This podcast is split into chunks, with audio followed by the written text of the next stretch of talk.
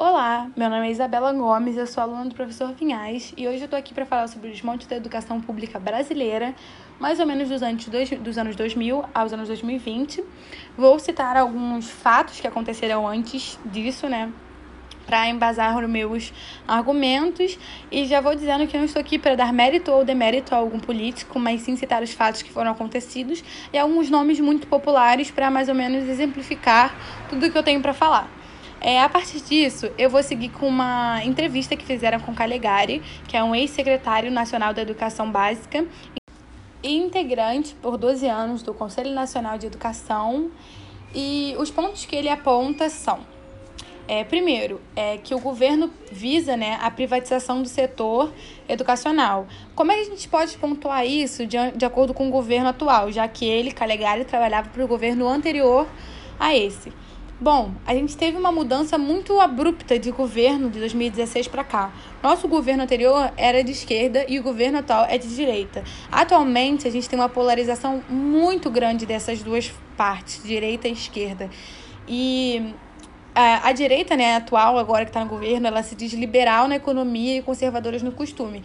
O que, para mim, é, no próximo ponto eu vou utilizar uma fala, né? E vocês já fiquem com isso na cabeça mas o que para mim é um pouco desconexo, né, da realidade do liberalismo. Mas eles usam isso como ide guerra ideológica, que esse é o terceiro ponto, em que não faz sentido para mim você ser liberal e não respeitar os direitos civis, os direitos humanos, liberdade de expressão, liberdade de religião, liberdade da imprensa, é, igualdade de gênero e racial. É, John Locke diz que todos nós temos direito à vida e à propriedade privada. John Locke é o pai do liberalismo. Se ele falou, como um liberal em 2020 pode ser conservador do jeito que o nosso governo atual está sendo. Isso não é uma crítica aos conservadores, mas sim essa guerra ideológica que tem acontecido. Agora, é, falando sobre essa guerra ideológica um pouco mais fundo, depois eu volto na parte da privatização ou até mesmo do despreparo profissional que a gente tem vindo aqui no governo é, há muito tempo, tá? Não estou falando só sobre o governo atual, há muito tempo a gente vê um despreparo profissional. Essa guerra ideológica ela se estabeleceu é, muito antes do que a gente imagina no golpe militar, a gente teve uma guerra ideológica ali muito forte, mais ou menos comunistas contra capitalistas, onde o Brasil teve uma mudança novamente abrupta de governo. Muitas pessoas foram mortas, muitos crimes cometidos, e a corrupção não começa em 2002 com Lula, ou com a Dilma, ou com o Temer ou com a Aécio.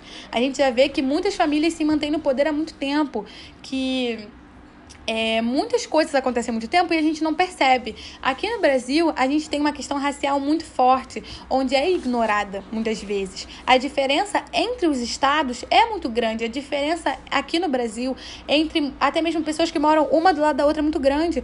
Com a gentrificação, aqui no Rio de Janeiro, a gente tem apartamentos de luxo do lado de uma favela. Então, as diferenças aqui no Brasil são muito grandes. As diferenças ideológicas, pessoais, raciais, etc. Mas aqui a gente tem uma questão de que no sul ao norte a diferença é gigantesca por questões que no sul a gente tem muitos europeus e descendentes europeus. Ali foi a parte de é, mais de povoação. No norte a gente teve muita escravidão e muitos problemas. Até mesmo o clima não corrobora muito. Mas a gente percebe que é, o Brasil deu muita atenção para o Sul porque há um tempo atrás, é, há um tempo atrás eu digo menos de 100 anos, a gente tinha um plano de eugenia racial. E isso fez, isso corrobora hoje para o déficit que a gente tem na educação. E você vai perguntar, mas Isabela, como essas coisas se ligam? Muito simples. A maior parte da nossa população pobre é negra. E quando os escravos foram libertados, eles não eram contratados pelas empresas ou pelas vamos dizer assim, empresas da época, né? Mercadinhos, indústrias, etc, etc. Não, eles não eram contratados. Contratados eram os europeus imigrantes. Então a gente percebe que hoje muitas das pessoas ricas que estão aqui no Brasil são é, descendentes de europeus. Europeus esses que trabalhavam nas fábricas. E aqui o povo brasileiro, descendente de escravos, né, de africanos, de pessoas escravizadas, no caso, é, eles foram deixados de lado. E hoje a maior parte da nossa população é negra, mais ou menos 54%, que eu acredito que ainda tenha mais, e a maior parte dessa população é deixada de lado. Porque a educação pública, que é para essas pessoas, é deixada de lado. A gente prevê aí, para 10, 20 anos, a nossa população negra é, ser basicamente massa de manobra. Massa de manobra que eu digo são aquelas pessoas que trabalham para viver que sobrevivem. Elas recebem trabalhos, é, recebem trabalhos ruins, recebem salários ruins também. E é basicamente isso que eu vim falar. Eu sei que o tempo é curto, eu falei muito rápido, mas a gente precisa fazer esses recortes quando a gente vai falar sobre esses assuntos. A questão racial, a questão de déficit do governo que é muito difícil você ter um governo, você investir mais ou menos 5% da, do PIB na educação, quando você tem um diretor que não sabe administrar esse dinheiro, um prefeito que não sabe administrar, um governador que não sabe administrar. E a gente vai vendo que esse problema está em escala muito grande. Não é o governo atual ou o governo anterior, é há muito tempo. Essa guerra ideológica que a gente vê esquerda contra a direita, eles contra nós, quando na verdade todos nós somos brasileiros e todos nós somos prejudicados. É basicamente isso que eu queria falar. Muito obrigada por terem ouvido até aqui. Desculpa por ter corrido muito, é que eu tenho muitos argumentos né, para falar. Eu espero que tenha ficado claro.